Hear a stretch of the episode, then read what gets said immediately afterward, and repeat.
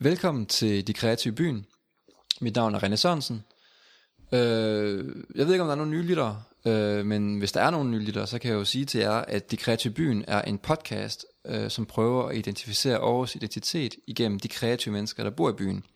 Øh, mig selv inkluderet. Øh, jeg har den fornøjelse at have Frederik Svendt i studiet. Og er det rigtigt øh, udtalt? Ja, det var meget sådan... Men jeg, jeg tænker, hvis jeg nu sagde det hurtigt, Ja, Frederik Svindt. Svendt. Svendt. Ja. Det er min, øh, min plan med, altså min strategi, når jeg ikke ved, hvordan ord udtales, så siger det hurtigt. Ja, kender det. Øhm, og så lyder det nogenlunde rigtigt. Yes. Øhm, og vi, vi mødte jo faktisk hinanden, kan jeg huske, til et intro-møde på Kæresplutterne. Det er rigtigt. Ja. Det kan jeg også godt huske nu. Øhm, Det, så, det minder du mig om i dette sekund. jeg kunne se det, ja, man kunne se det i øjnene, at det var sådan, nå ja, ja, ja, øh, hvor vi begge to var, var forholdsvis unge, ja, ja. ja. og, og fulde af forhåbninger og håb for, Yes, for verden.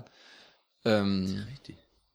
Og det er så også igennem kæresplutterne, hvor vi har lært at kende hinanden bedre. For du kom, jeg kom ind på hold 14, og du var på hold 15, hvis jeg ikke husker, hvad jeg Ja, nemlig. Jeg tror, jeg overvejede at søge ind, og så søgte jeg ikke ind, fordi jeg var for ung. Så søgte du ind alligevel, og så kom du ind. Men hvis man er awesome nok, Ja, ja. så, så kan man godt tænkte, få. Ah, dammit. Men øh, Men så, det er lidt, det er lidt uh, skulderklap til jer selv nu. her. Det er, det er altid godt at starte en samtale med.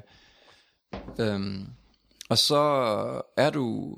Vi havde en samtale inden, hvor du sagde, at du ikke er, du er ikke nørd på den måde, hvor du fordyber dig, men du er måske mere nørd på, på det punkt, at der er nogle ting, du går rigtig meget op i. Eller, ja, det er meget rigtigt.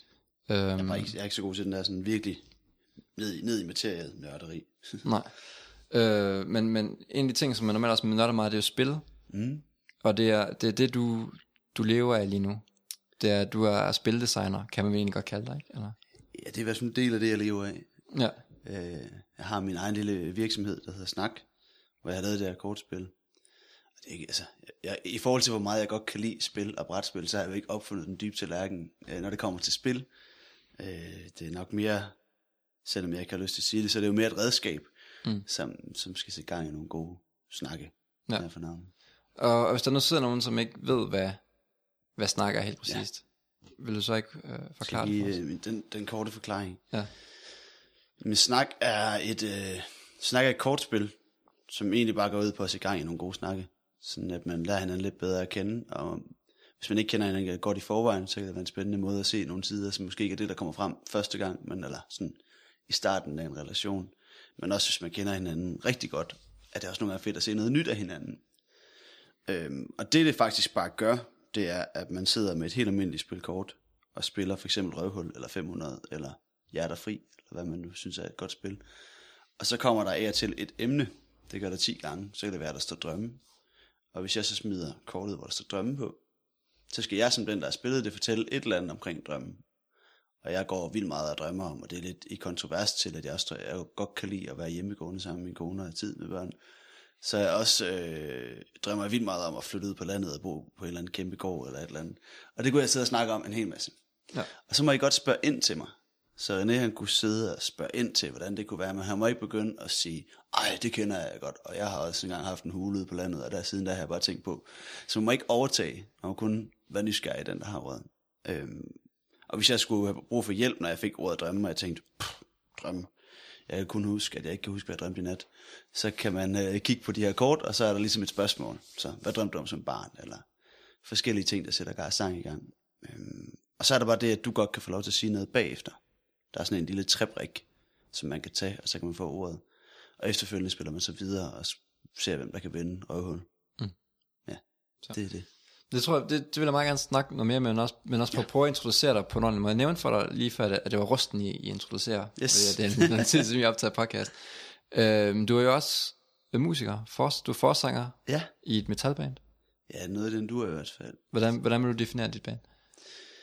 Altså hvis jeg skulle forklare det til nogen, der vidste sådan, lidt mere om det, så vil jeg begynde at sige sådan noget hardcore, og sådan lidt mm. mere melodisk hardcore.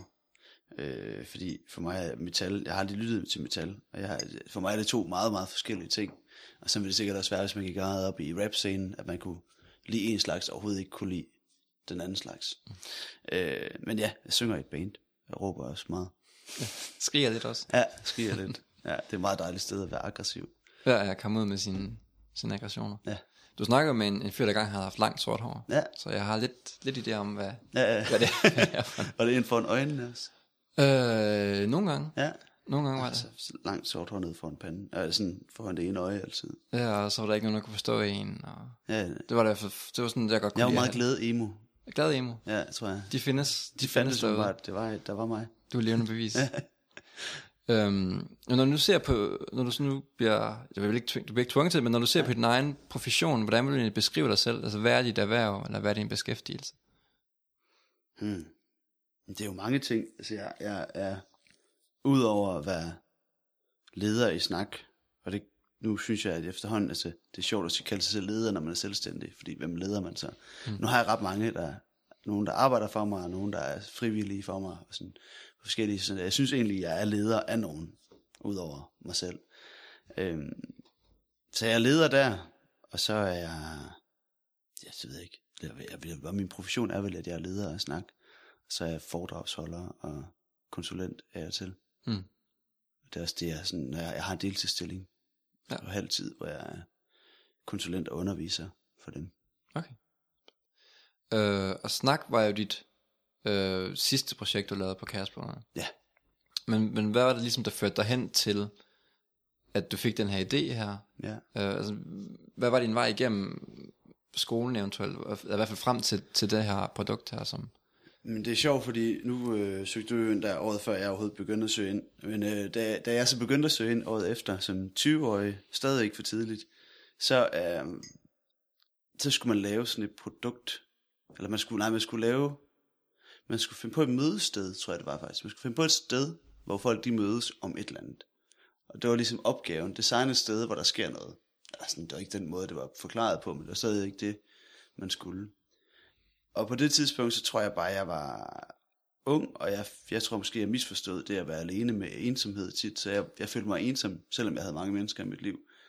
Øh, og måske et behov for at øh, blive tættere forbundet med nogen, og det var jeg ikke god til at snakke med nogen om. Så det jeg gjorde, da jeg så fik den her opgave, det var at tænke, hvordan kan man lave noget, hvor folk de bliver bedre til at tage de her ærlige snakke. De snakke, som jeg havde svært ved at tage, og de snakke omkring, hvor man, hvor man ligesom rykker tættere på hinanden det var egentlig inspireret af noget, jeg havde mødt i noget kirkeverden, hvor det gik ud på, at man skulle have sådan et, øh, man skulle stå til ansvar, accountable relations, tror jeg det hedder, sådan en ansvarlig relation. Og jeg tænkte, det var ret interessant det der med at have ansvarlige relationer, hvor man faktisk sagde, det er okay, at du taler ind i mit liv. Det, det giver jeg dig nu tilladelse til.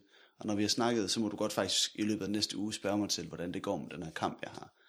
Det synes jeg var mega inspirerende. Så jeg tænkte, hvordan kan man lave sådan et sted, som bare er sådan et, et, en café eller et eller andet. Øhm, og så gik det hurtigt op for mig, at det kan man, man kunne ikke rigtig lave den der café, fordi jeg spurgte en kammerat, hvordan laver jeg den her tillid, der skal til? Hvordan kan jeg stimulere den her tillid?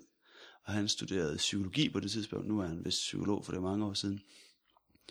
Og det han sagde, det var, at du kan ikke som sådan stimulere tilliden direkte. Tilliden er et, et biprodukt af, at du er tryg. Så først når du er tryg, så kan du begynde at blive tillidsfuld. Så det man egentlig kan designe, det er trygge rammer som så kan opmuntre den tillidsfulde ramme. Øh, og tryghed, sagde han, det er jo egentlig ret banalt, det er, hvor mange, altså, det er om dem, der er bag, altså om, du, om der er en dør, der hele tiden åbner sig bag ved dig, om de mennesker, du sidder med, om du kender dem eller ikke kender dem, om du har været i rummet før, og faktisk, hvis man skal ned på sådan det kognitive stadie i det, så er det jo, hvor mange ting, der foregår, genkender din hjerne. Mm. Altså jo flere ting, der foregår lige nu, som din hjerne har set før og oplevet før, jo mere tryg er den i situationen. Jeg har sat foran en mikrofon, foran en mikrofon før og sunget i dem og alt muligt, så de er ikke, det er ikke farligt for mig at sidde foran en mikrofon. Hvis man nu aldrig havde talt ind i mikrofonen, så ville det godt være, at man stammede og øvede lidt mere, end, end jeg gør i et interview nu. Ja. Og det er jo ligesom måden at blive tryg ved noget, der man, man har gjort det før. Så derfor så kunne jeg også se, at det der med at smide folk ind i en café, og sige, nu skal I blive bedre venner i det her rum, I aldrig har været i før, med en masse mennesker, I ikke kender sammen med jeres ven, men sådan akavet situation, virkede bare slet ikke. Så jeg skulle ligesom få mig selv væk fra det der fysiske rum. Øhm, og det jeg så tænkte i, det var, at måske skulle det bare være en pjæse, eller et eller andet, som ligesom tager derhen. Nu er du ligesom, øh, du, du er på den café. For mig var det dengang, jeg tænkte det, så tror jeg, jeg tænkte det lidt ligesom, hvis jeg sad på Rigsrejs, hvilket jeg gjorde meget dengang. Og så kunne jeg sidde på Rigsrejs, og så kunne jeg tage sådan en pjæse frem. Og så kunne det være, at det føles mere trygt, fordi jeg var på Rigsrejs. Eller kunne jeg tage den med hjem til min kammerat, eller til mig selv, sammen med venner. Mm. Men det er også lidt akavet. Og det er også sådan lidt, åh, og hvordan gør man sådan, at det ikke bliver føle, føle, føle. Øh, så den idé fløj hurtigt væk fra mig, men det var ligesom et skridt i retning af det, der så skulle ske, hvor min veninde så spørger mig, hvorfor er det så, du ikke bare laver et spil? Fordi jeg var spilnørd, og det har jeg været i lang tid, så det var jo egentlig ret oplagt, at jeg skulle tænke det, men det havde jeg slet ikke tænkt. Mm. Så hun sagde det, og så sagde jeg, så, så sagde min hjerne bare, fordi så var det ligesom alle de tanker, der havde været i gang, de begyndte bare at, at falde på plads. Mm. Og det er meget tydeligt for mig, hvordan jeg så cykler hjem, og på vejen hjem, der kommer ideen faktisk. Ja. Så det er nede fra Bruns galleri, der boede hun, og jeg cykler op til Harald Jensens plads. Så det er en ret kort brainstorm, jeg har. Mm. Det er bare de bedste brainstorm. Ja, lige præcis. Det er bare skynde, skynde sig hjem for at få det gjort, og så tage et kortspil frem, fordi jeg skulle bare have lavet noget, altså, jeg skulle have det ud af min hjerne nu. Mm. Og det var ikke måske den færdige idé, men det var ligesom for at komme i gang. Ja, ja. Prototypen. Så det jeg gjorde, det var, at jeg tog et helt almindeligt kortspil ud af skuffen, og så skyndte jeg mig at skrive nogle spørgsmål på det, bare fordi, så havde jeg ligesom noget at komme i gang med. Og så tænkte jeg fra start af, at det var jo bare en prototype, det her. Det var bare noget, der ligesom skulle være et, et, det første skridt i, at jeg så skulle udvikle mit eget spil, for jeg kunne ikke bare bruge et kortspil. Det var ligesom for simpelt på en eller anden måde, for, for ordinært, og det føles forkert og sådan uoriginalt. Mm. Men så virkede det bare sindssygt godt, lige med det samme, og jeg kan huske, at jeg, jeg prøvede det selv med nogle venner, men jeg tog også ned på øh, Rigsras, nemlig, og så gav jeg det til nogle forskellige grupper, sådan, jeg gav det til to, til, til tre, der sad, hvor de sådan kendte hinanden lidt, nogle af dem, og nogle nej. Jo, de kendte hinanden okay, og de synes egentlig bare, det her var rigtig fint, og de fik i hvert fald snakket om ting, de ikke lige ellers ville få snakket om, og det var jo fedt. Men så sad der to piger, som øh, var på, måske startet på andet år på gymnasiet, og de spillede det så i måske tre kvarter eller sådan noget, der spil. Og så gik de meget nervøst hen og gav mig den her feedback, så jeg havde spurgt sådan, skrevet, om de ikke ville ligesom rate det på nogle forskellige ting, og komme med nogle kommentarer til oplevelsen. Og jeg kunne se, at de ville meget gerne væk igen, fordi der, der var måske lidt blodfærdigt det her, eller hvad det var for dem. Og det var virkelig vildt, hvad de, altså det de havde oplevet var, at den ene af dem havde indset, at hun nok havde noget anoreksi, og den anden af dem havde så bevi, altså indvildet til, at hun gerne ville hjælpe hende med til psykolog. Ja. og, det, og det var det ligesom, for mig var det sådan en kæmpe øjenåbner for, at jeg havde skabt noget ret, altså ret, noget ret meget større end mig selv, og noget ret magisk, lige der, som, som i hvert fald var, som havde en funktion, og som havde en, en, en plads. Mm. Så det var starten på det. Øh, jeg kom så ikke ind ved kaospiloterne det år. Gør du? Nej. For, ikke engang på grund af kort? Eller ikke den kortspillet, eller? Nej. Øh, ja, hvordan var det nu? Jeg skal lige huske rækkefølgen af ting, fordi jeg søgte jo faktisk ind hele tre gange ved kaospiloterne, før jeg kom ind. Gjorde du det? Ja, så jeg må have søgt ind sammen med dig jo. Du lavede en video, gjorde du ikke? Nej, jeg lavede en t-shirt. Ja, men skulle man ikke lave en video? Eller Nej, det var før det. Det var før, at de lavede alt det der, men så skulle det på nettet, fordi alle folk skulle se, hvad folk havde lavet og sådan noget ting. Nå, men hvad, så, hvad, hold, så, hvad holder du fra? Jo, det er rigtigt. Jamen, det er rigtigt. Du er 14 også. Ja. Ja, det giver mening. Så kan jeg ind på 17. Nå, okay. Så jeg søgte ind jeg, tror, jeg tror, du var... med 15, 16, så kom jeg ind på 17. Okay. Og ved 15, der skulle man lave en video. Og anden gang, jeg søgte ind, det var så der, jeg var gammel nok til overhovedet at må søge ind. Mm. Øh, og jeg var også med til optagelsesprøven. Og jeg forstod egentlig ikke, hvorfor jeg ikke kom ind, men jeg var glad for, at jeg ikke gjorde det. Mm. Øh, men der lavede jeg kortspillet. Okay. Og så lå det egentlig. Og jeg, var, jeg, jeg gjorde det, at jeg tænkte, så det skal jeg da have ud. Nu var jeg ikke kommet med kærestebunden, så havde jeg et helt år, hvor jeg ligesom kunne fokusere på alt muligt andet. Mm. Øh, og det gjorde jeg også. Og jeg arbejdede meget ved frontløberne det år. Øh, sagde mit job op, og som, som forfærdeligt job, jeg havde med pakkebud. Mm. Og så var jeg handicaphjælper seks gange om måneden, og ellers var jeg bare fuld aktiv i alt muligt andet. Jeg har aldrig været så travlt, som jeg tror, jeg var i den tid faktisk, med øh, seks dages arbejde om måneden. Ja. Øhm, ja, så prøvede jeg at få det ud selv, ved at sætte til nogle fabrikanter og nogle virksomheder, og sådan, ligesom bare gøre nogle ting dengang.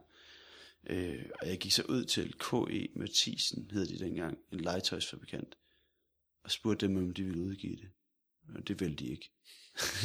det var ligesom det, hvor jeg var ellers, jeg så vildt voksen ud, synes jeg selv. Og ja, gjorde har du det taget slips på? Og... Ja, jeg tror næsten, nej næsten i hvert fald. Jeg var, jeg var 21 max.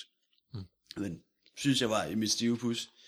Øhm, men de, øh, de synes, at det var en fin idé, men de købte den ikke. og hvis jeg skal se tilbage på det, så kan jeg godt se, at det jeg egentlig kom med, det var jo, altså, jeg havde, en, jeg havde et problem. Problemet var, at jeg ikke kom tæt nok på de venner, jeg gerne ville tæt på. Øh, og det var det stadigvæk, da jeg sad der. Så det jeg egentlig sad med, det var et produkt, der sagde, synes ikke, at det er det irriterende, det synes jeg i hvert fald. Mm.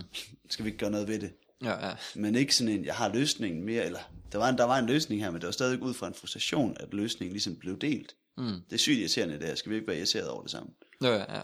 Øhm, og så lod det jeg det ligge i de næste øh, to-tre år, tre år, hvor jeg så kommer ind ved kaospiloterne. Derfor Og- har alle mulige andre ting om ørerne, eller... Ja, og bare ikke fokusere på det, men vælger ligesom at sige, det er så, det er, det, er en uddannelse, der tager meget tid og projekter og sådan noget, så jeg vælger ligesom bare at udskyde det. Sige, det er stadig en god idé, og det er bare ikke til nu. Mm. Og så startede tredje år, så for, altså for, i lang tid ved jeg det godt allerede. Altså, det er allerede i starten af andet år, efter, efter at have været der et år, jeg vil godt ved, at det er det her, jeg skal fokusere på sidste år. Jeg prøver ligesom nogle, nogle afvielser, og tænker nogle andre ting, men, tanker, men det er det, jeg skal tilbage til. Og det eneste jeg- andet, jeg tænkte på, det var noget med venskab og sådan. Mm. Lave nogle venskabsworkshop eller et eller andet. Så det var stadig ikke i den samme boldgade. Og så er det, at få det ud. Og øh, min vej til at så udgive det, er, at jeg laver det der klassisk, eller efterhånden klassisk crowdfunding, mm. som går fint. Det var igennem Boomerang, ikke? Eller... Jo. Skal, har vil du stille spørgsmål nu? Det, det er lang tid, vi hører din stemme. Nå, men det... Er Altså, det okay? jeg, tror, jeg tror godt, folk kan undvære min stemme. Okay, Øh, men det var, det var, det var igennem Boomerang, ikke? At, Jo. At, at det var... Det var igennem Boomerang. Boomerang. Boomerang. En af dem.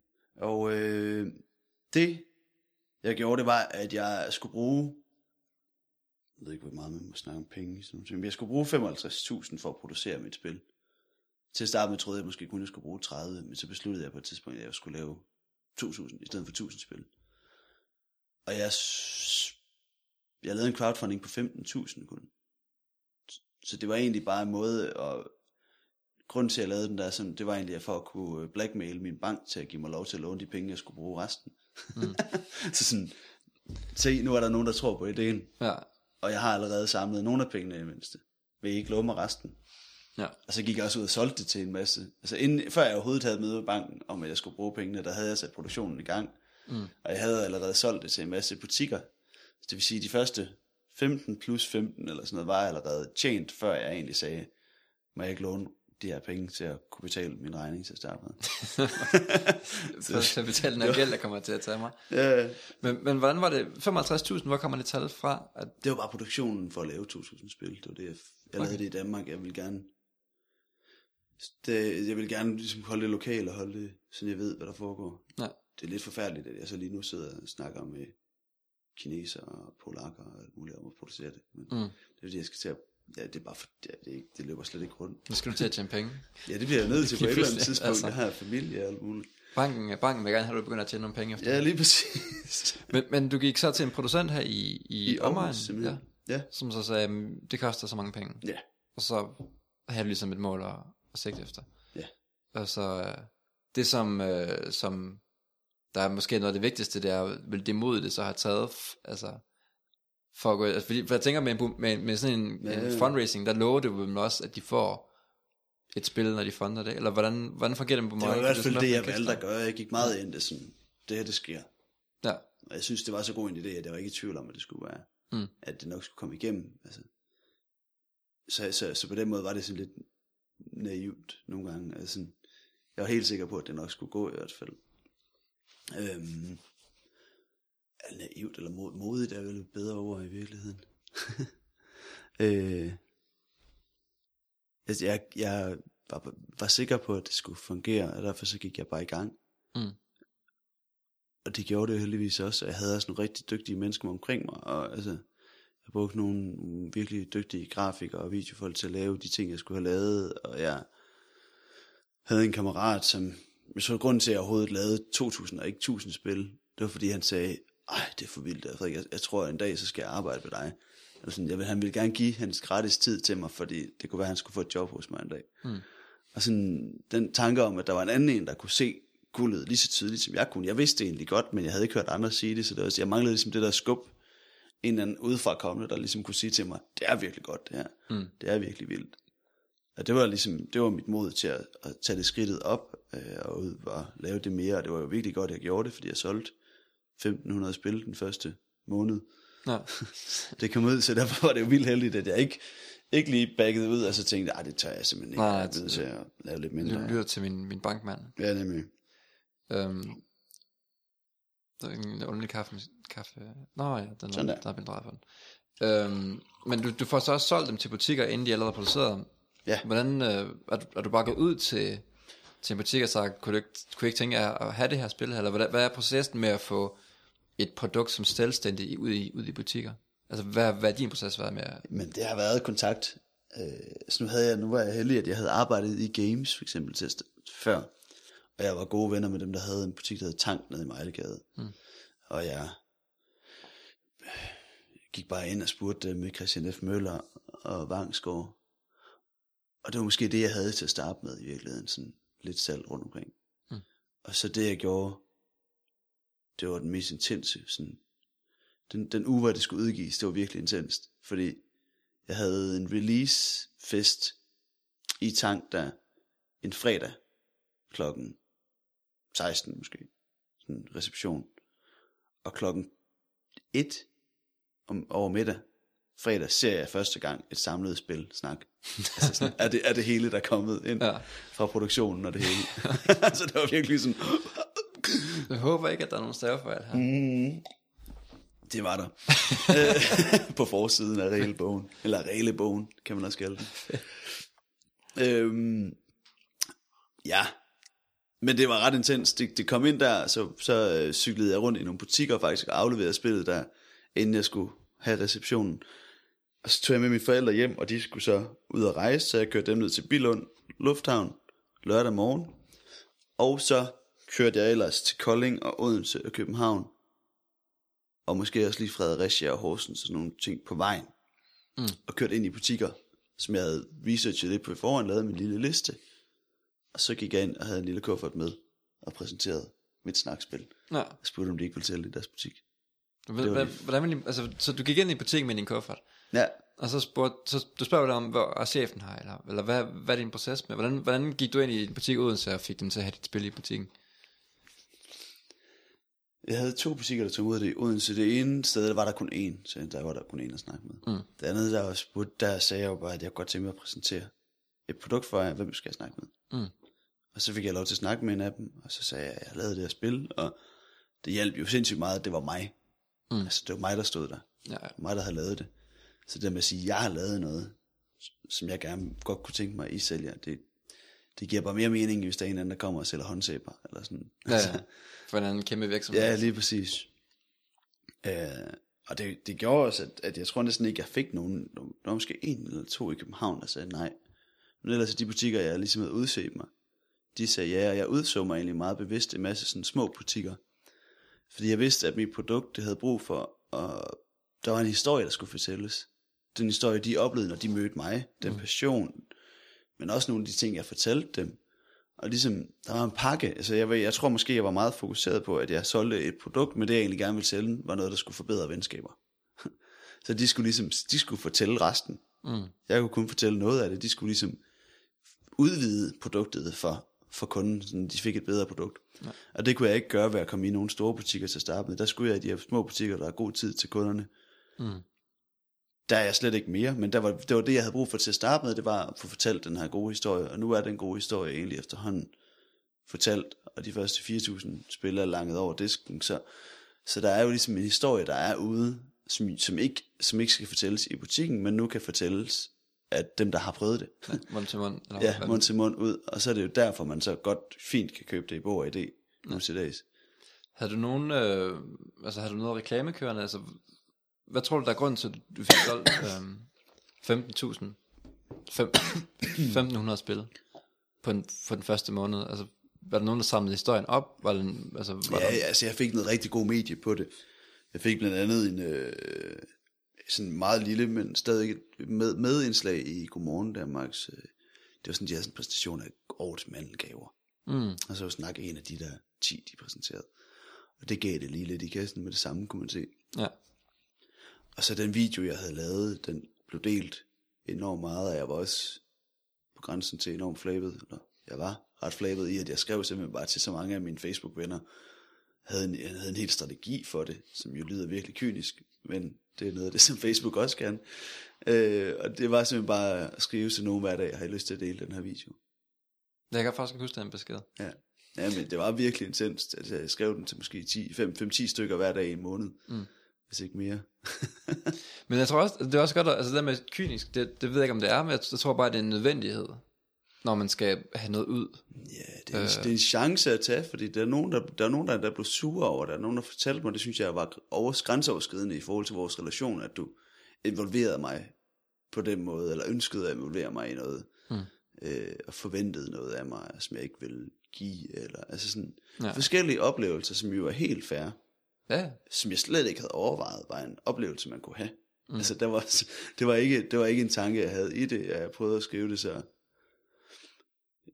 ja, hvad hedder det, så, så nøgternt og ydmyg, ydmyg som muligt på en eller anden måde, men, men stadigvæk er det en oplevelse, det må man jo, det tog jeg jo så med mm. fra det, at okay, det skal jeg virkelig tænke over, hvordan jeg skriver til folk, og hvem jeg skriver til, og hvad min relation er i forvejen, og ja.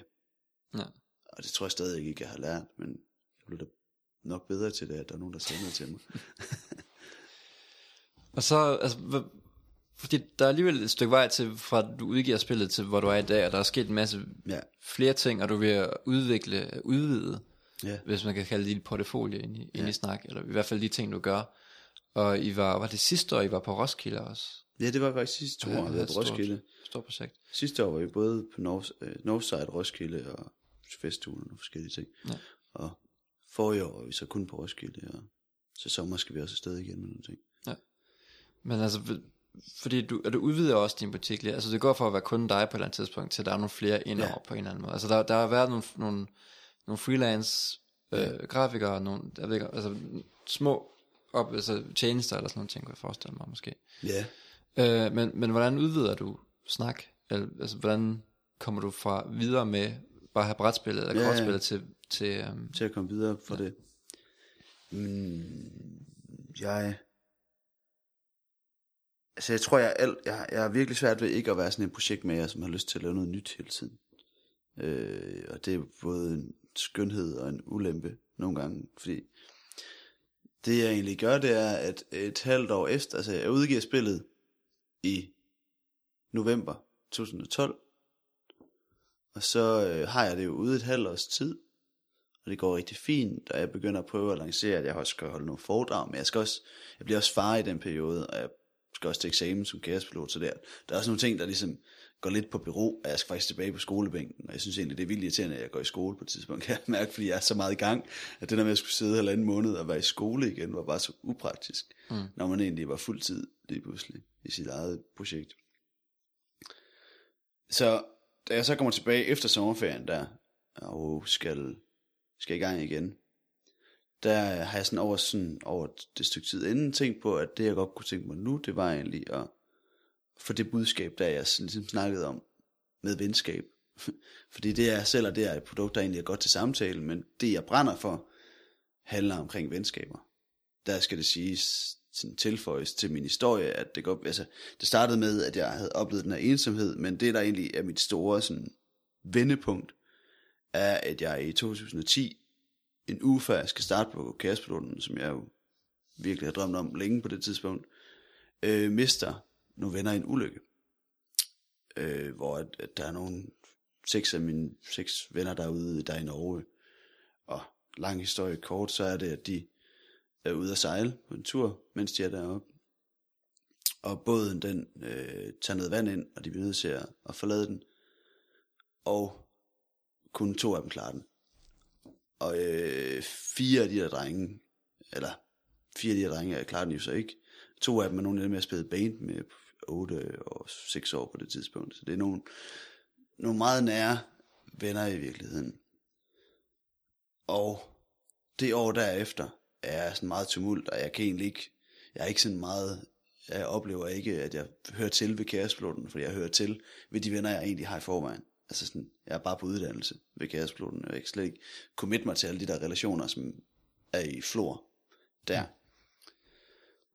Men efter et års tid i smerte og frustration og vrede og alle de ting, så begynder jeg også at acceptere de ting, jeg så har fået ud af det. Så selvom jeg synes, det var pisse nederen, og at der ikke var noget som helst, der skulle komme godt ud af det, så kunne jeg godt se, at jeg egentlig havde fået nogle helt vildt gode venskaber ud af det. Jeg kunne godt se, at nogle af de ting, som havde frustreret mig i så lang tid inden, faktisk var begyndt at sætte rod i mig. At jeg faktisk havde lært nogle ting, som jeg var enormt glad for. Og fordi jeg så havde tænkt på det og snakket lidt om det i forvejen, så tror jeg, jeg havde et sprog for det samtidig. Så i udvikling og efterfølgende, så, fik, så havde jeg faktisk ord for det, som, som måske mange andre ikke havde ord for i den oplevelse. Så det er ikke fordi, jeg oplevede noget, de ikke oplevede. Jeg havde måske bare noget sprog for det, jeg havde udviklet. Og derfor så synes jeg, at venskab er vildt spændende, fordi det er så, det er så uudtalt. Det fylder så sindssygt meget for os, at vi har venner, men vi har ikke ret mange ord for at snakke om det. Fordi vi er vant til at snakke om familieforhold, vi er vant til at snakke om parforhold, og vi er også vant til at snakke om vores venner, og vi snakker ikke om vores venskab. øh, og det synes jeg bare var så spændende, så det er jo det, jeg brænder for, og det er det, jeg brænder for, at vi bliver gode til at, sådan, at, at blive bevidste om tingene i det. Så derfor så havde jeg lyst til at lave den her bog, efter jeg havde været i gang med at snakke et halvt år, øh, om venskab, som sådan et biprodukt, der kunne udtrykke det budskab. Og det jeg gør, det er, at jeg øh, tager min kammerat ind, som er litteraturhistoriker. Jeg kunne få ham i tre måneder som sådan noget projektpilot et eller andet igennem dagpengesystemet. Hmm. Så kunne jeg med ham tre måneder gratis, ja. øh, hvor han skulle have sit eget projekt, og det var så den her bog, han havde. Okay. Og han skrev egentlig det meste af bogen, men vi, altså, vi udviklede ligesom på den samme og fandt ud af, hvilke retninger den skulle tage, og det var også der, jeg begyndte at få mange frivillige ind, for jeg skrev til journalisterskolen, og der var nogen, der havde lyst til at hjælpe mig, og det var der faktisk ret mange, der havde lyst til at tage del i den her bog. Og det vi egentlig gjorde, det var, at i stedet for at lave sådan en selvhjælpsguide, for det kan man jo sagtens have lyst til, når man skal lave en bog om venskab for eksempel, så kunne man jo godt lave en syv øh, gode mm. venneteknikker, eller Ja, sådan får du venner. Ja, sådan får du en god ven bog. Problemet med den slags bøger er bare, at der er rigtig få af dem, der virker ret godt. De har sådan en øh, metodisk hurtig effekt. Ja, vi ændrer helt vildt mange ting, imens vi læser den, og der sker en masse ting. Og så, så implementerer det sig sjældent ret godt i os, fordi det er nogen andres metode. Hmm. Og den måde, som den person fungerer på, er det skrevet ud fra, så det fungerer vildt godt.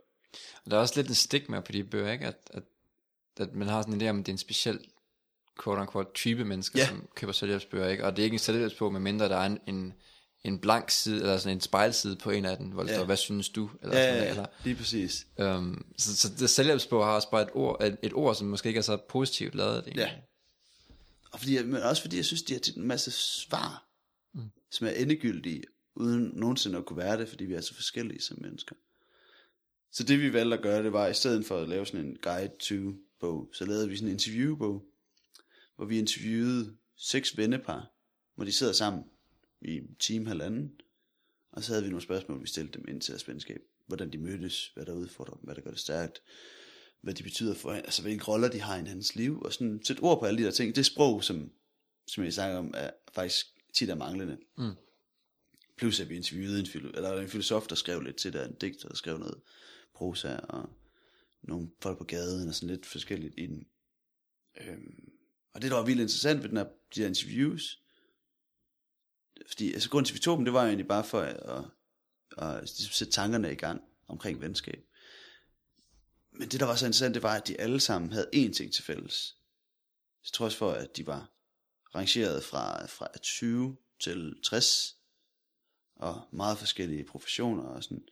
Så det, de egentlig havde til fælles, det var, at de var ret taknemmelige for at få lov til at snakke om deres venskab i halvanden time altså sådan, der var virkelig en dyb taknemmelighed for at, for at det var sket, fordi det er ikke lige det, man får gjort normalt. Og nogle af dem havde måske aldrig sat over for de her ting. Øh, jeg kan huske to af dem, som var sådan de mest businessagtige drenge fra CBS, var de eneste, der fik sagt, jeg elsker dig i en syge, altså sådan ordret med, med de ord.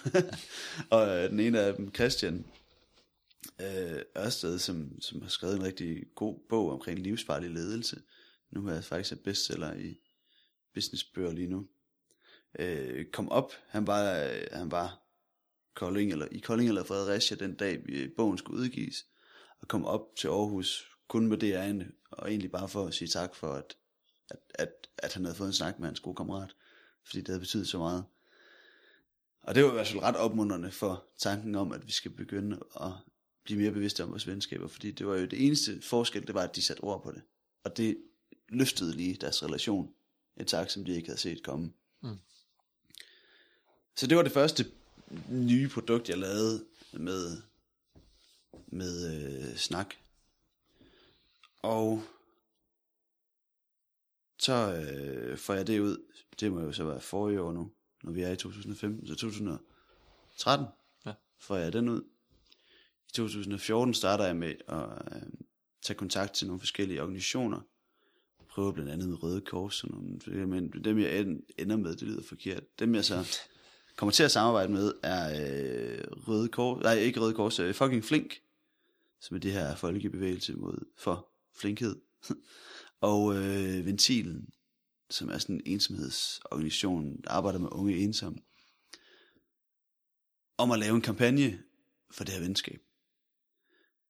Om venskab, for, for venskaber på en eller anden måde, ligesom for at vende bøtten på hovedet, og snakke om, de snakker meget om ensomhed i Ventilen, men det jeg har set, når jeg nu har snakket så meget om det, og noget en af mine, mine største fund i det, tror jeg egentlig, er, at vi har 6%, tror jeg det er, 5-6% agtigt af unge danskere imellem de der 15 til 25, som er kritisk ensomme.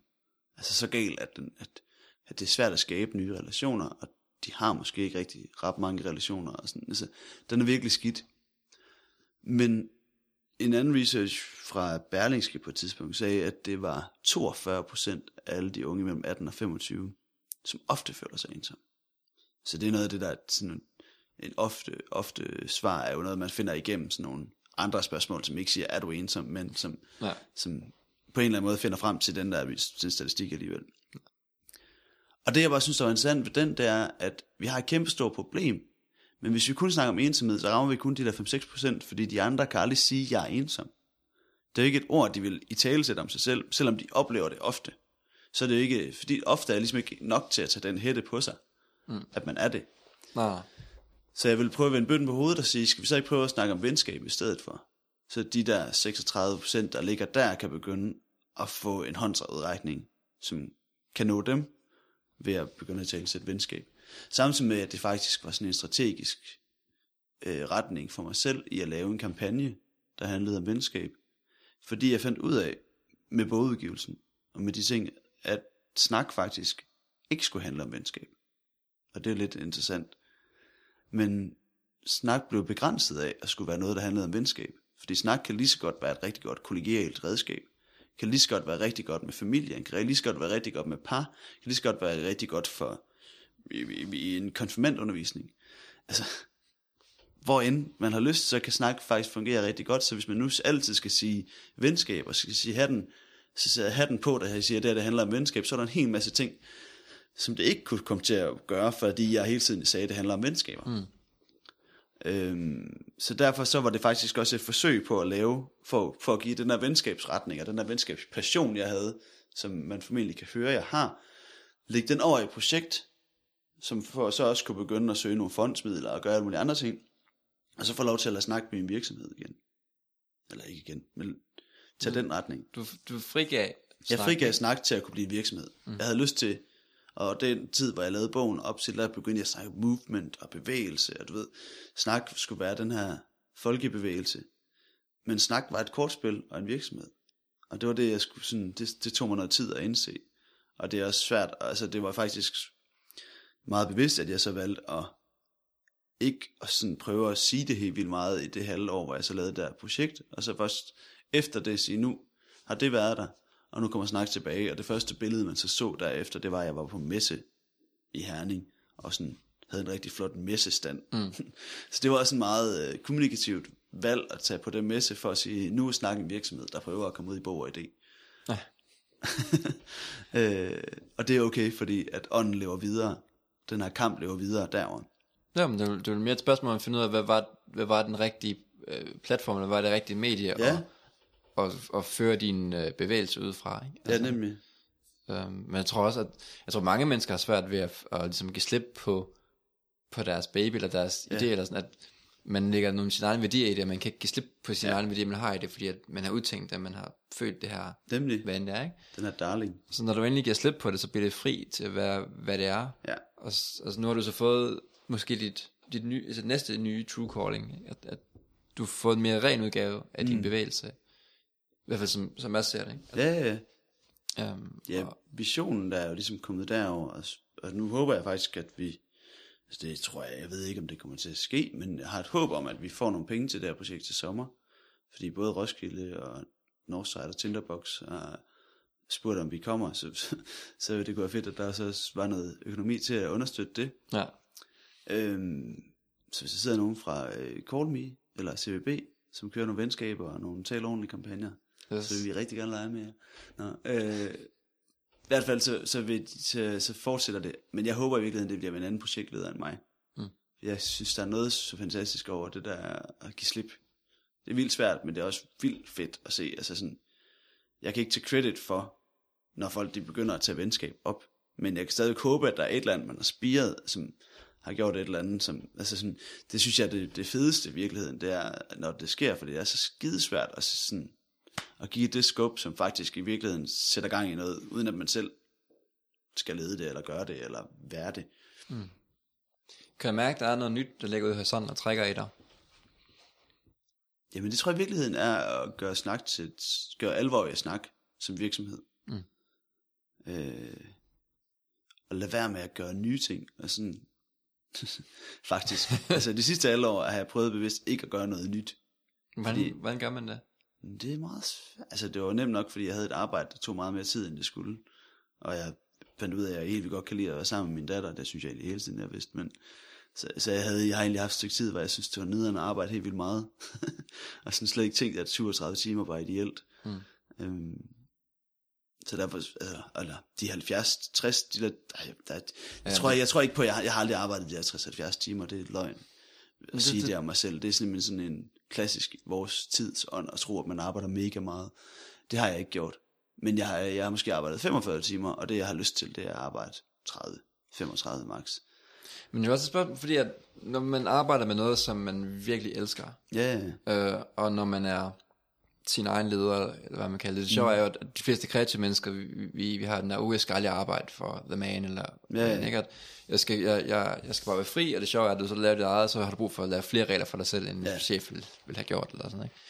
Men, men jeg tror, det der er med, at når du først elsker det, du laver, så er det, du laver, så stor en del af dit liv, at du aldrig rigtig slipper det. Sådan er det i hvert fald ikke, sådan er det i hvert fald for mig, at ja.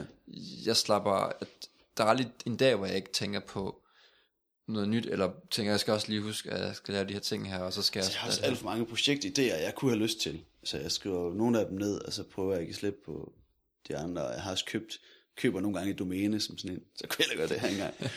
øh, bare, bare fordi sådan, en eller anden dag kunne det være, at jeg skulle være hulebygger, eller hvad det nu skulle være. Ja. Og så har jeg jo den øh, tankegang. Men, men jeg tror også, altså for mig har det også været en, en autenticitet, jeg har skulle holde fast i. I form af, at hvis jeg skal snakke så meget om venskab, så kan jeg ikke arbejde 60 timer om ugen. For så har jeg ikke tid til at se mine venner. så, så jeg har ikke kun, altså det har faktisk været så vigtigt for mig at skulle vedligeholde en oprigtighed. Ikke en autenticitet, som skal opbygges, fordi så vil det også være uautentisk. Men jeg har haft brug for, at min historie var frisk, og at det var oprigtigt. Mm. At jeg virkelig synes, det er så dejligt at være sammen med venner, det synes jeg virkelig, at jeg ikke vil lade min virksomhed være, være en pris. Mm. Altså, jeg vil ikke betale mine venner for at have min virksomhed. Mm. Jeg vil ikke betale mine relationer, jeg vil ikke betale i min families tid. Altså, sådan, det, det, det har jeg ikke lyst til. For det, er ikke, det, vil være, det, vil, det vil heller ikke fungere på en eller anden måde. Så jeg er faktisk, tror jeg er blevet okay til at lade være med at være på arbejde. Ja. Det, det kan jeg efterhånden godt. Det har jeg og ikke altid ikke kun. Nej, nej, det, det tror jeg er noget, der, der kræver rigtig meget. Når du først har lært at være, være on all the time, eller Ja. hvad man skal kalde det, for Ja, ja, ja, ja. bruge lidt mere engelsk, så tror jeg, det er rigtig svært at fralære sig det igen. Helt vildt. Øhm, og, og der er konstant sådan en, øh, jeg, jeg kan mærke, jeg har sådan, ikke, jeg vil ikke sige konstant, men jeg har tit sådan en dårlig samvittighed, for enten så er jeg ikke sammen med familien, når jeg er hjemme, Mm. fordi at jeg arbejder, eller også, så burde jeg arbejde, mens jeg er sammen med, eller, du, Ja, Der er ja, hele tiden noget, man ikke får gjort, som Ja. man egentlig gerne vil gøre. Man kan ikke nå det hele, fordi sådan er verden ikke skruet sammen. I hvert fald ikke med, med, med, med, med job, som er sådan mere udefinerbare end... Hvis jeg gik en postrute, så vidste jeg, at jeg, jeg er færdig med min rute, når jeg har afleveret det her brev. Ja, ja, ja. Og så kan jeg gå hjem og slappe af til i morgen, og begynde på en rute igen. Øhm, Men det er ikke for at være... Altså, jeg tror alligevel, jeg synes... For mig der er det sådan... Jeg har fundet ud af, at det vigtigste er, at jeg når at være sammen med min kone og min datter mm. og mine venner. Og at jeg så ikke nåede alle de projekter, eller jeg ikke fik kontaktet alle de der kunder, eller jeg ikke fik gjort de der ting, det, det kommer bare ikke til måls på en eller anden måde. Så derfor så kommer det ikke til at irritere mig. Mm. Altså jeg kan godt slippe irritationen, og det har jeg ikke altid kunnet. Mm. Men det kan jeg godt nu. Til gengæld så er jeg dårlig til at tjene penge, så det er måske, altså, så, så, så, det er så også en pris i det, at jeg så ikke får gjort de der ting. Det er jo så også det, der gør, at jeg ikke får lavet en helt vildt god, bæredygtig virksomhed i sig selv.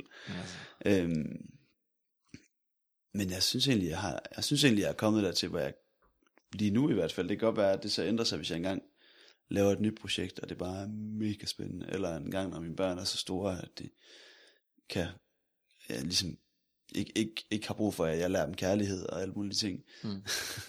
Men de måske helst bare vil have, at du går ud og Ja, spiller. lige præcis. Øhm, men, men så, så, så nu er planen simpelthen snak. Og har du, var der en, sådan en strategi fremadrettet nu her? Har du sådan en plan for, hvordan du øger dit salg med x procent? Mm. Eller? Mm, nej, ikke så, ikke, ikke så. Altså jeg, efter jeg lavede bogen, så, så mens jeg lavede det der projekt, så lavede jeg også lige en uh, notesbog, sådan en lille, sammen med en kunstner, der hed My Buemann. Mm. Øh, så fandt vi på en masse, jeg fandt en masse citater, og sammen fandt vi på en masse opgaver, og så lavede hun nogle illustrationer. Og så lavede vi sådan en halvt udfyldt notesbog. Øh, og jeg tror egentlig tanken, når jeg, sådan, når jeg nu har haft den et stykke tid, kan jeg se, at det, den, det, det egentlig kan, det her produkt, det er, at det er sådan en øh, inspirationskilde til magi i hverdagen.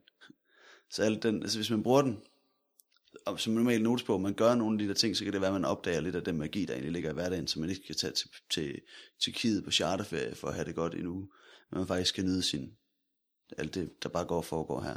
Mm. Øh, og så efterfølgende lavede jeg også, øh, der var en organisation, der kontaktede mig og spurgte, om jeg ikke ville lave produkt sammen, eller de ville, om jeg kunne hjælpe dem med at lave et spil, som kunne få forældre og unge til at snakke godt sammen.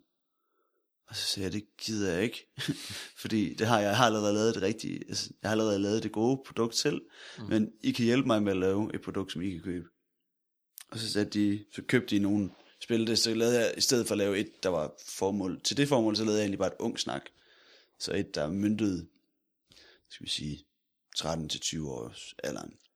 Men med emner og spørgsmål, som sagtens kan, kan snakkes om af alle. Mm. Der er bare ting som selvværd og fester og seksualitet i den, som er måske mere relevant i Ja. den aldersgruppe, end det er for, hvis man sidder og er 50, hvor det normale snak kan spilles af alle.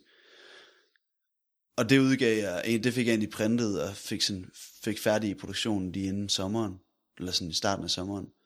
Og så har jeg simpelthen ikke haft tid til, fordi der var den der kampagne med venskaber, det projekt, og jeg kom tilbage, og jeg havde meget sådan, travlt med mit arbejde, så jeg har faktisk ikke rigtig haft tid til at udgive det før nu her. Mm. Så det er det, jeg skubber på lige nu. Ja. Det er faktisk at bruge januar, februar, marts på at få solgt nogle foredrag til nogle efterskoler, og få solgt det til nogle gymnasier, og ja, få det, få det udbredt. Ja. Og det passer rigtig godt ind i rigtig mange ting. Ung, altså det der med, at- med at lave et spil, der får unge til at få taget de her gode dialoger, fordi, hvad hedder det, regeringen har lavet sådan nogle syv øh, nationale sundhedsmål. Og en af dem handler omkring øh, sådan mental robusthed og den slags. Og det er lige altså, ja, der, der er nogen i Vejle, der snakker om at implementere det helt ind i øh, alle ungdomsuddannelserne, snaksbilledet. Mm. Fordi det er faktisk, som, som sin egen ting, fordi det er faktisk dækket så mange af de der mål, det det kan, ved at få gang i de her gode dialoger. Ja. I virkeligheden er det jo bare refleksion, der skaber det gode menneske og den gode sundhed.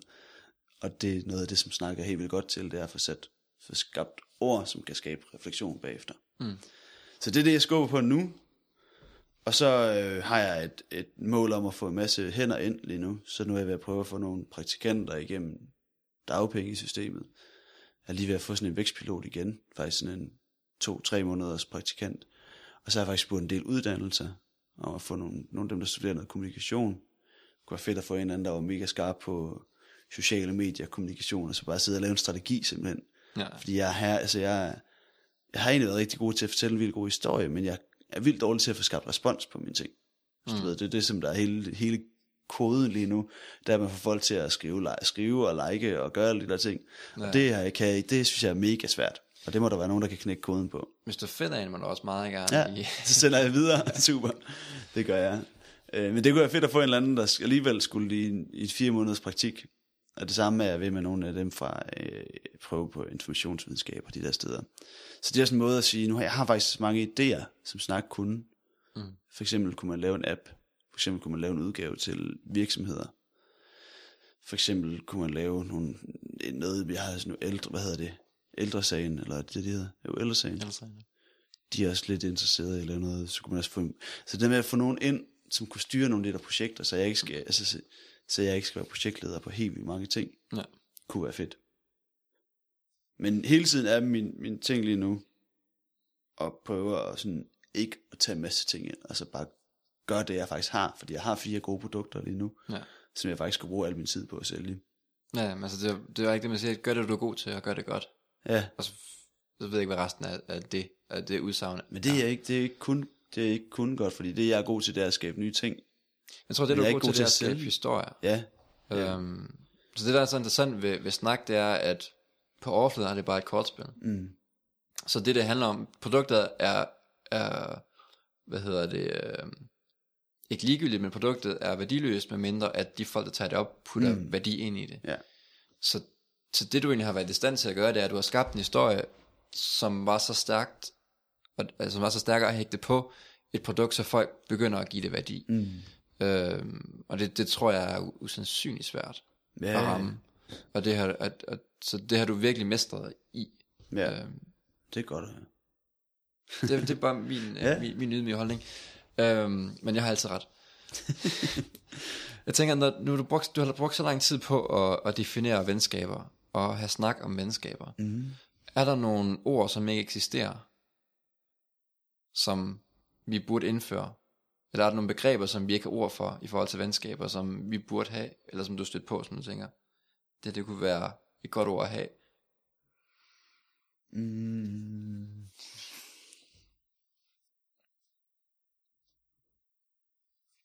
Det ved jeg ikke, om jeg, om jeg, om jeg synes, der er noget. Jeg synes, det er svært. Men det er, det er sent, og vi har ikke mere kaffe, så det er så dumt. Det, det, Nej, det er okay. Jeg tænker bare det med, at jeg skulle have... Altså, jeg synes, jeg har fundet ordene for det, jeg gerne vil sige. Mm. Så kan det godt være nogle gange, at jeg føler, at jeg skal ty til engelsk, fordi jeg er uddannet på engelsk. Og så får man sådan et behov for det. Men jeg synes egentlig, jeg har fundet de danske ord for det. Jeg har snakket så meget om det, at jeg egentlig har skabt det sprog, jeg har brug for, for at kunne i talesætte det. Mm. Så derfor så mangler jeg ikke et ord mere. Øh, det, jeg synes, der er så... Altså det er det, som, som budskabet for mig nok, hvis jeg skal sige, hvad mit budskab er i forhold til venskab, så er det, at, det, at venskaber er egentlig tilfældige. Hvis vi var blevet venner, så var det stadig en tilfældighed, at vi mødtes på et tidspunkt. Altså hvis, hvis vi havde fået sådan et, et godt, stærkt venskab, så var tilfældigheden, at vi var til det der møde begge to. Det kan godt være, at vi begge to havde valgt at sætte derhen, men stadig er der noget coincidential, noget tilfældigt over, at vi er der på samme tid. Vi sidder ved siden af hinanden. Ja. Sidder ved siden af hinanden, for eksempel. Det kan godt være, at vi valgte, men det, at vi ender ved siden af hinanden, når vi sidder og snakker sammen, er ikke, er, er ikke noget, vi valgte. Det er noget, der skete. Men fra dag af er der ikke flere tilfældigheder tilbage i et venskab. Så er det egentlig valg, man tager, så bliver man en aktiv spiller i, at man får et venskab. Øhm, og det, det er på en eller anden måde allerede sådan en aha-ting. Nå ja, det er egentlig rigtigt. Altså man kan jo ikke blive venner, uden at der er en, der siger, skal vi ikke se den her film sammen i biografen? Eller skal vi ikke, altså, så kan det godt være, at vi ender til den samme fest mange gange, men vi ender stadig med at snakke sammen. Og det er da noget, vi begynder at vælge. Nu vil jeg egentlig gerne blive ved med at snakke med René, så, så gør jeg det. Øh, så man vælger nogle ting, indtil man så vælger at besøge hinanden, eller man vælger at åbne op, eller man vælger aldrig at åbne op, eller hvad man nu vælger, så vælger man det, man har i venskabet. Og det, som jeg egentlig bare så vil tale for, det er, at vi så også vælger, at vi, for der, der, der hvor vi gerne vil satse vores, vores, vores venskab på en eller anden måde, og vores dybde og vores lid til et andet menneske, i- som er en ven, det er, at man får skabt en eller anden form for balance i, at man kan finde ud af at have det skide sjovt, og man kan finde ud af at være sårbar for hinanden. Og hvis man kun kan finde ud af at være sårbar for hinanden, når man altid skal sidde og snakke om, hvor hårdt det var, dengang ens forældre gjorde et eller andet, eller hvor svært det er med virksomheden lige for tiden, eller... så holder det venskab ikke ret lang tid, og så har, så, så har jeg ikke lyst til at se personen igen. Så er det kun pligt, mm. hvis jeg skulle se den person igen. Så vil det mere terapi end venskab. Ja. Hvorimod, hvis man altid har det sjovt sammen, og man kun kan finde ud af at spille FIFA, eller stå på skateboard, eller hvad det nu end er, eller bare snakke om alle sine veninder, eller altså, hvad end det nu er, man kunne finde, finde på, så er det måske heller ikke helt vildt godt. Øh, det kan godt være, at det kan blive ved lidt længere tid end det der terapi forhold. Hvis det var min, min verden, så kan det være, at jeg havde nogle venner, vi mødtes altid og spillede brætspil. Men vi snakkede, det var det, vi gør. Og det kan også godt være fint faktisk, og det kan jeg godt have nogle venner, hvor det er sådan i lang tid, men de fader som regel ud på et eller andet tidspunkt. og det er ikke dem, jeg går til, når lokummet brænder. Og det gør det engang imellem. Øh, så, så derfor så handler det om, at man egentlig bare kigger på de venskaber, hvor man tænker, det er der, hvor jeg investerer, det er der, hvor jeg, det er det, der er vigtigt for mig. Og hvis det ene, det mangler, så må man jo finde ud af, hvad det er, man skal gøre, for at det kan komme til. Mm. Og i bedste tilfælde faktisk snakke med dem om det. altså sådan sige, jeg synes nogle gange, at vi faktisk godt kunne blive bedre til at få snakket sammen. Hvad kan vi gøre ved det? Selvfølgelig skal man spille snak, men man kan også gøre andre ting. ja. Og hvis man, hvis man nu har brug for at spille snak, hvor, hvor kan man så finde det hen? Og lige nu er vi udsolgt, men jeg ved, at der er nogle butikker, der har det stadig. Så Games og Christian F. Møller og sådan nogle designertorvet Tank her i Aarhus. Så hvis man er heldig, så kan man nå... Hvis man ikke er heldig, så kan man nå at købe det, ellers så skal jeg, jeg er i gang med at producere nogle flere. Ja. Perfekt. Ja. Øhm, jeg tænker, at det var simpelthen så god en, øh, en jeg vil ikke, sige, smør meget, meget forkert ord, men det var så god en afslutning. Afslutning, ja, det var godt. Øh, at jeg, jeg, jeg vil ikke ødelægge det med at snakke alt, alt for meget ind over det. Mm. Øhm, men hvis der nu er folk, der kunne tænke sig at være frivillige, hvordan får de så fat i dig? Mm, så finder de mig på Facebook, som Frederik Svindt, eller så skriver de til uh, info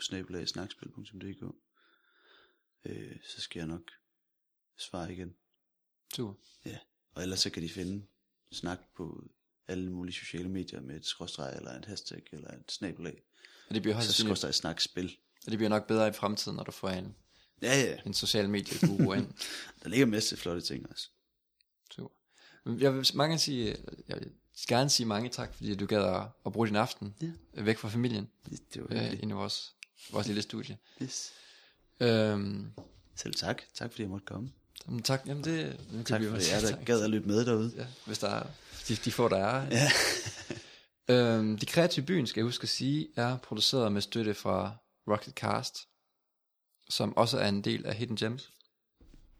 Gå ind på hiddengems.dk og brug en masse timer på at blive, at blive inspireret om teknologi, film, kreativitet, arkitektur også. Verdensnyheder. Der kommer flere og flere ting ind på, på Hidden Gems. Men jeg kan nok godt nøjes med at, med at bruge det som det eneste underholdning i sit liv efterhånden. Øhm, der findes brugvenner, der findes bollevenner, men man burde fokusere på de rigtige venner. Øhm, og indtil, indtil vi snakkes ved næste gang, så på genhør.